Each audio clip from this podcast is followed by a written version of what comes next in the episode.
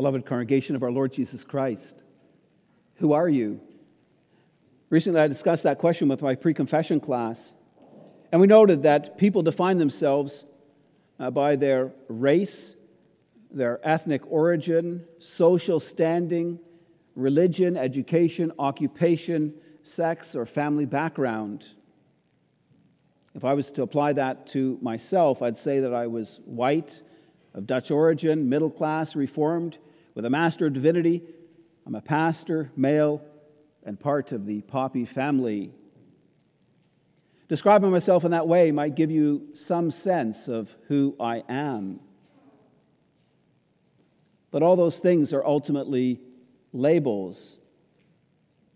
They don't really get to the heart of who I am. Many people today struggle with their core identity. At times, we may see certain strengths in ourselves. We may consider ourselves smart or strong or successful. But at other times, we may look at ourselves in our weakness. We may consider ourselves error prone, a failure, weak, or sinful how we view ourselves often depends on how things are going in our lives. When things are going well for us, we view ourselves positively. But when we face struggles or sins, we view ourselves negatively. What we need to do is to find a core identity. And, beloved, we're never going to find that in ourselves. We are fallen creatures who by nature are inclined to all evil. We need to take Paul's instruction in 2 Corinthians 5:16 seriously. Paul says from now on therefore we regard no one according to the flesh. Instead we need to put on Christ. We need to find our identity in him. Paul expresses this beautifully in Galatians 2. He says, I have been crucified with Christ. It's no longer I who live, but Christ lives in me. And the life I now live in the flesh, I live by faith in the Son of God, who loved me and gave himself up for me. When we put on Christ, we're transformed. In Christ, we're no longer guilty, but cleansed. We're no longer sinners, but saints. We're no longer weak, but strong. The process of sharing in Christ is often described as our justification. To describe this, we often picture a courtroom. God is the judge, we are the accused, we're charged with being guilty of many sins. Christ is our lawyer or our advocate, and he pleads for us on the basis of his blood shed for us on the cross. The result of our trial is that the judge renders a verdict. He declares us not guilty. Thereby, he sets us free. He grants us new life. This afternoon, we're going to consider our identity in Christ. I summarize the gospel message for you under the following theme I am purified by Christ's blood and thus have a good conscience before God. We'll consider how my conscience accuses me, how my advocate intercedes for me, how the judge pardons me, and the reward that awaits me. Beloved, can you make the statement? I am purified by the blood of Christ and thus have a good conscience before God?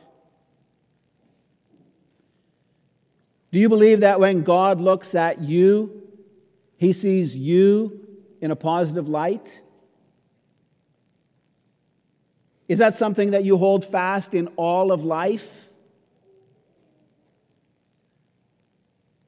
What about those times when you ignore God, neglect to read from His Word, or fail to pray to Him? What about those times when you give in to temptations and fall into various sins? What about when the Ten Commandments get read in church and you feel ashamed of something you said or did? Is guilt something that you face in your life? Guilt is a feeling people typically have after doing something wrong. A person's sense of guilt relates to their moral code. Many people in this world think it's okay for single adults to have sex together as long as it's consensual and as long as no one gets hurt. They won't feel any guilt about sleeping together with someone they met at the bar. That would be different for us. Growing up as Christians, we know that God condemns sexual immorality. We would feel guilty if we engaged in that type of behavior. So, beloved, are there things in your life that you feel guilty about? Do you recognize your sins? Do you realize that they are offensive to our holy God? Or do you think that on the whole you're a pretty good person and that you do little to grieve God with your sins? I think at times we do a pretty good job of ignoring our sins or minimizing them. We compare ourselves to all those wicked people living in society around us, and then we think we're actually living pretty decent lives. But, beloved, if that's your perspective on yourself, you're deluding yourself. Think about the time when Jesus called the tax collector Levi to be one of his disciples. Levi hosted a great feast in his house and invited Jesus, along with a large company of tax collectors and others, to recline at table with him. The Pharisees and scribes grumbled that Jesus would eat together with tax collectors and sinners. Jesus responded, Those who are well have no need of a physician, but those who are sick. I've not come to call the righteous but sinners to repentance. Beloved, every one of us needs to recognize our sinfulness, our need for a Savior to redeem us. What do you think the person sitting in front of or behind you in church would think of you if they knew that if they knew of everything that you said or did in this past week? What if they knew your inner thoughts? All the feelings, all the desires of your heart? Would you be comfortable with someone examining your life in that way? That's how God knows us. He knows where we go and what we do. He sees us when we're in public and when we're in private. He observes not only the things we say and do, God knows our inner thoughts and the intent of our hearts. There is nothing hidden from His sight. God is the one who evaluates us and who judges us. Nothing escapes his scrutiny. How can we ever stand before him? How can we be right in his sight? Certainly not on the basis of our merits. Paul addresses this point in Romans 3. He makes it clear that no one is righteous before God. He says, No one is righteous, no, not one. No one understands, no one seeks for God. All have turned aside, they have together become worthless. No one does good, not even one. That's a damning indictment of the human race. We're all sinful people. We have all offended God by our sins. We all deserve to come under his judgment. God not only brings this message to us in his word, he also brings the message home to us in our hearts. He does so through our conscience. Our catechism begins by speaking about how we are justified, made right with God, by talking about our conscience. Speaks about how my conscience accuses me that I have grievously sinned against all God's commandments, have never kept any of them, and am still inclined to all evil.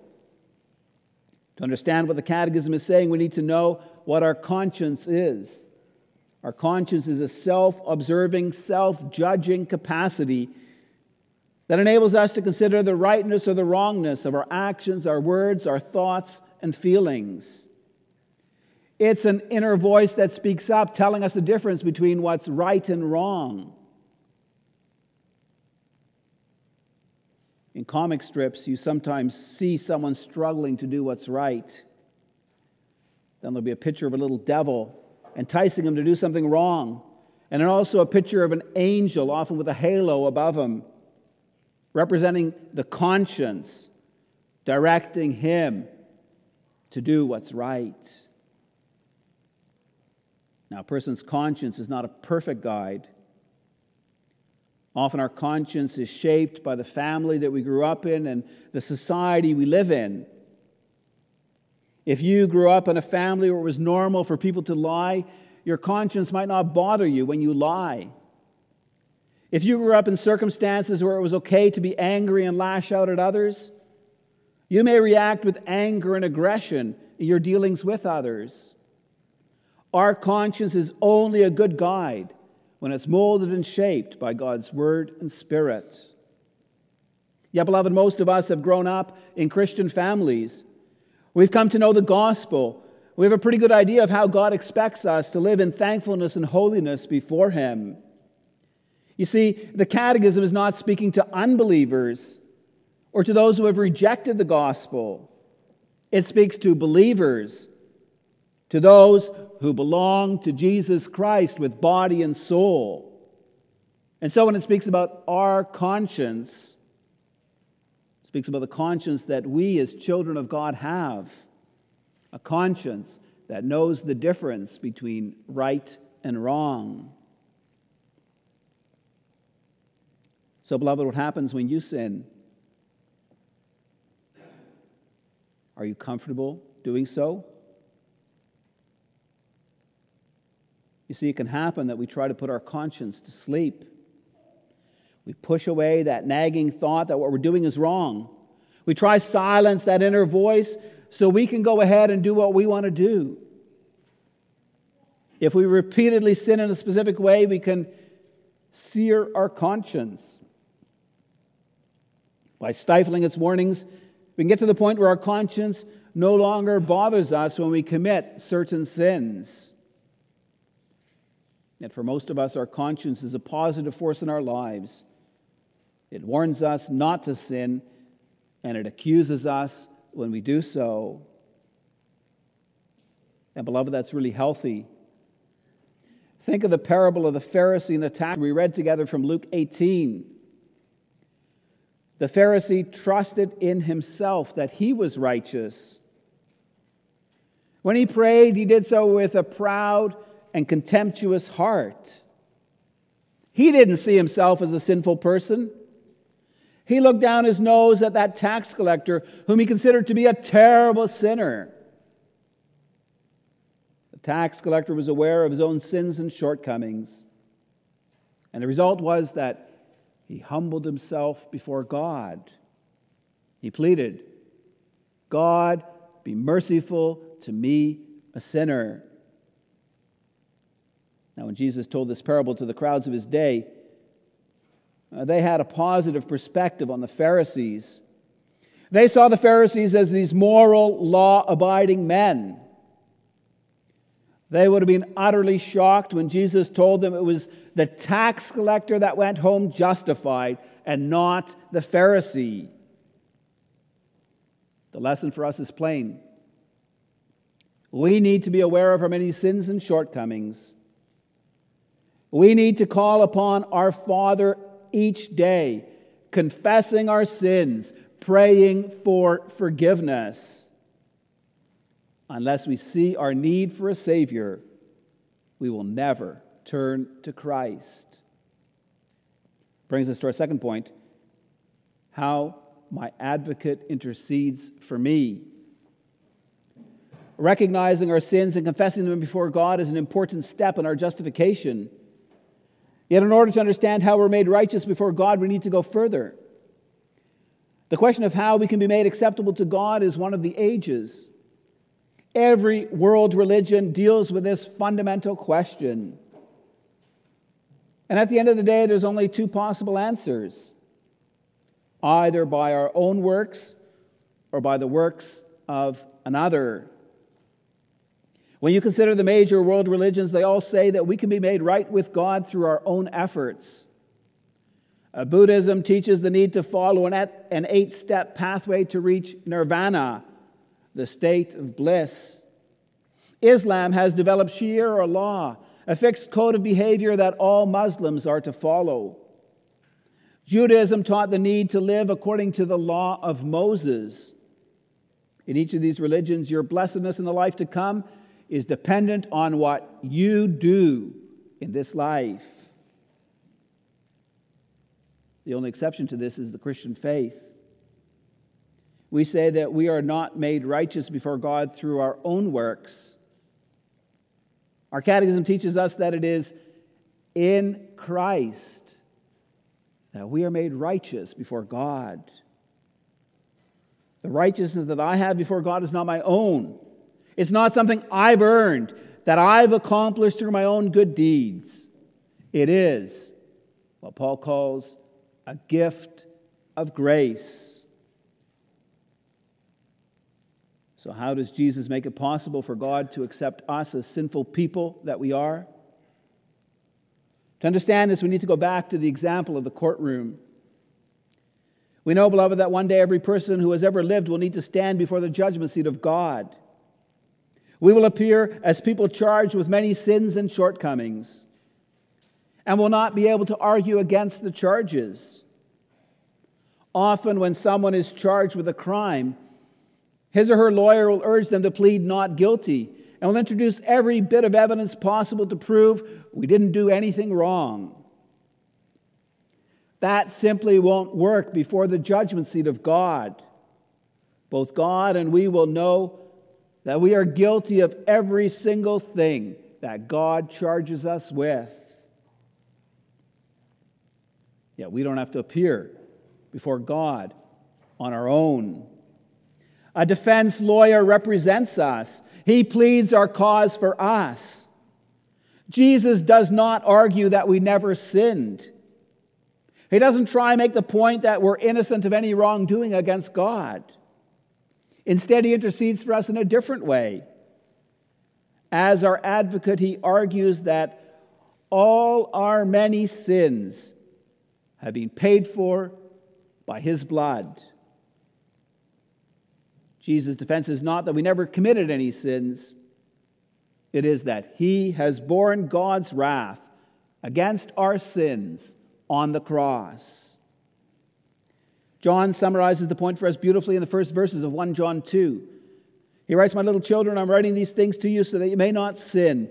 But if anyone does sin, we have an advocate with the Father, Jesus Christ, the righteous. He is the propitiation, the atoning sacrifice for our sins, and not for ours only, but for the sins of the whole world. It is for this precise purpose that Jesus became man it was so that he would be able to reconcile us to the Father. The writer of the, leader, of the letter to the Hebrews speaks at length about how Christ came to serve as our advocate to intercede for us. In Hebrews 2, verses 17 and 18, he says that Jesus Christ was made like his brothers in every respect, so that he might become a merciful and faithful high priest in the service of God, to make propitiation, to make payment for the sins of the people. In chapter 4, he comforts us, saying, For we do not have a high priest who is unable to sympathize with our weaknesses, but one who in every respect has been tempted as we are, yet without sin. And then he encourages us to draw near to the throne of grace that we may receive mercy and find grace to help in our time of need. Beloved, at times we may feel like we're not worthy of having Jesus intercede for us. We can feel discouraged by the sorrows and struggles of life. We may feel a million miles removed from God and think, why should the Almighty, the infinite creator of the universe, bother with little itty bitty me? We may feel terribly guilty of falling into the same sin again and think, I'm just not worthy of God's grace. But the writer of Hebrews tells us in Hebrews 7:24 that Christ is able to save to the uttermost those who draw near to God through him, for he always lives to make intercession for them. Beloved, do you know Christ that way? As your advocate at the Father's right hand? Do you believe that when you approach the throne of grace with a humble and contrite heart, God will hear and He will answer your prayers for Christ's sake? Remember Jesus' words in John 14, verse 6. He said, I am the way and the truth and the life. No one comes to the Father except through me. Jesus suffered. He died on the cross to pay for your sins and mine. That's why it's in Christ and only in Christ that we are made righteous before God. Brings us to our third point how the judge pardons me. Let's go back to the courtroom. We've seen how we appear before God as people guilty of many sins and shortcomings. But Christ pleads our cause. He intercedes for us before the Father, arguing all our sins are covered by his blood. So, what decision does God as judge make about us? Well, in any court case, there's two possible outcomes. The judge can either declare us guilty or he can declare us not guilty. God's verdict in the heavenly courtroom is that he declares us not guilty. Here we see what justification is it is to be declared righteous before the throne of God. That's what God does for his beloved children. He makes a formal declaration stating that we are not guilty in his eyes. How could that ever happen? We know we're guilty of so many sins. There's so many things in each of our lives that we've done wrong. Our sins are almost numberless. Because of them, we deserve to come under God's judgment, to suffer condemnation. So, how is it possible that God, as a righteous judge, would ever declare us not guilty of our sins? Beloved, God declares us sinful people righteous through Christ alone. Paul writes in Romans 3 that our righteousness from God apart from the law has been made known. He says that we are justified freely by his grace through the redemption that came by Jesus Christ. In Ephesians 2, Paul declares, For it is by grace that you have been saved through faith, and this not from yourselves. It is a gift of God, not by works, so that no one could boast. It's only by God's grace in Christ that we are declared righteous before God.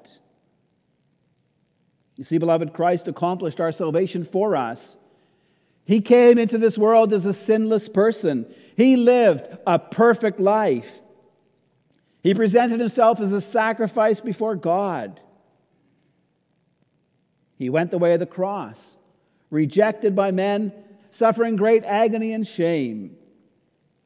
By doing so, Christ has borne God's wrath against our sins. With his body and blood, he has paid the price to redeem us. So God could declare us righteous and holy in him. Our catechism gives us such a rich perspective on who we are in Christ. It says that God, without any merit of my own, out of mere grace, imputes to me the perfect satisfaction, the righteousness, and the holiness of Christ. Note carefully God credits us with the perfect satisfaction, righteousness, and holiness of Christ.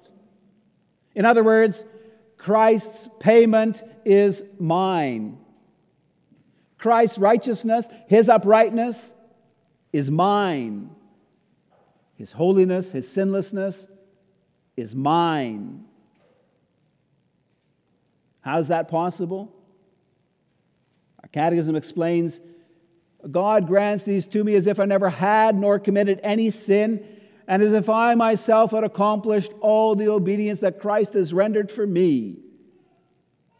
The point, beloved, is this God looks at us through the blood of Christ. Our salvation is by grace alone, it's a gift given to us because of what Christ has done for us.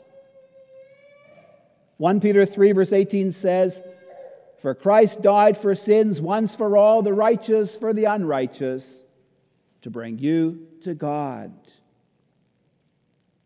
This radically changes our perspective on who we are. We know by nature we're sinful people deserving to come under God's wrath. But by God's grace, He has allowed us to share in Christ and His merits. When we put on Christ, we're transformed. In Christ, we're no longer guilty, but cleansed. We read together from Hebrews 10 about how Christ opened the way to God for us through His flesh on the cross. Because of that, the writer of Hebrews says, Let us draw near to God with a true heart, in full assurance of faith, with our hearts sprinkled clean from an evil conscience and our bodies washed with pure water.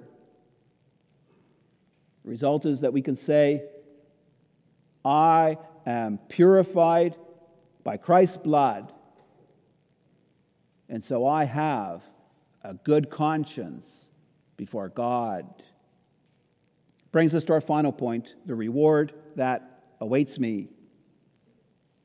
Our Lord's Day began with an important question.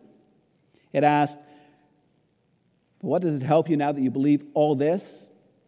The all this refers to everything that we confess in the Apostles' Creed. Refers to the works of God the Father in our creation, the work of the Son in our redemption, the work of the Holy Spirit in our sanctification. Basically, the question is asking, what does it benefit you to believe in the triune God who has made himself known to you in the Bible? And the answer is in Christ I am righteous before God and heir to life eternal. We focus most of our attention this afternoon on what it means to be declared righteous before God. We've seen that in Christ we have a new identity, that this transforms our lives. In Christ, God views us as his holy and beloved people.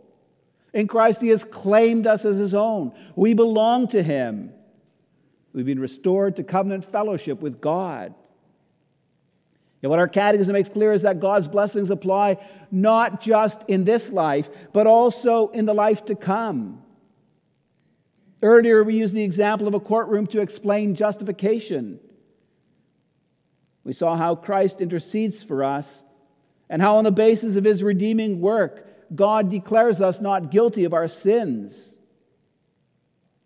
But, beloved, this is something that will actually take place on the final day, on the day of judgment. 2 Corinthians 5, verse 10 says, For we must all appear before the judgment seat of Christ, so that each one may receive what's due for what he has done in the body, whether good or evil. Our comfort, our assurance is that in Christ we will be found righteous before God, also on the day of judgment. And the result is that instead of facing everlasting condemnation, instead of suffering the torments of hell, we may be united to Christ and share his blessings. Because of Christ's redeeming work, we are heirs of life everlasting We'll be allowed to share in the joy and glory of living with our Savior on new heavens and a new earth. That is the reward God has promised to all who believe in Jesus Christ as Savior and Lord. Many people, beloved, struggle with their identity. They seek to find their life in their own smarts or strength or success. But they don't really know who they are or what their purpose in this life is. For us, that's different. We can find our identity in Jesus Christ. Take hold of the promises of God, make them your own by faith. Believe that Jesus died on the cross to pay for your sins, that he rose again to grant you new life in him, that you'll be able to say, I'm purified by Christ's blood, and I have a good conscience before God. That comfort, that assurance will help you to live a joyous and a thankful life before God. Amen. Let's respond to the gospel message by rising and singing together from Psalm 130, stanzas 2 and 4.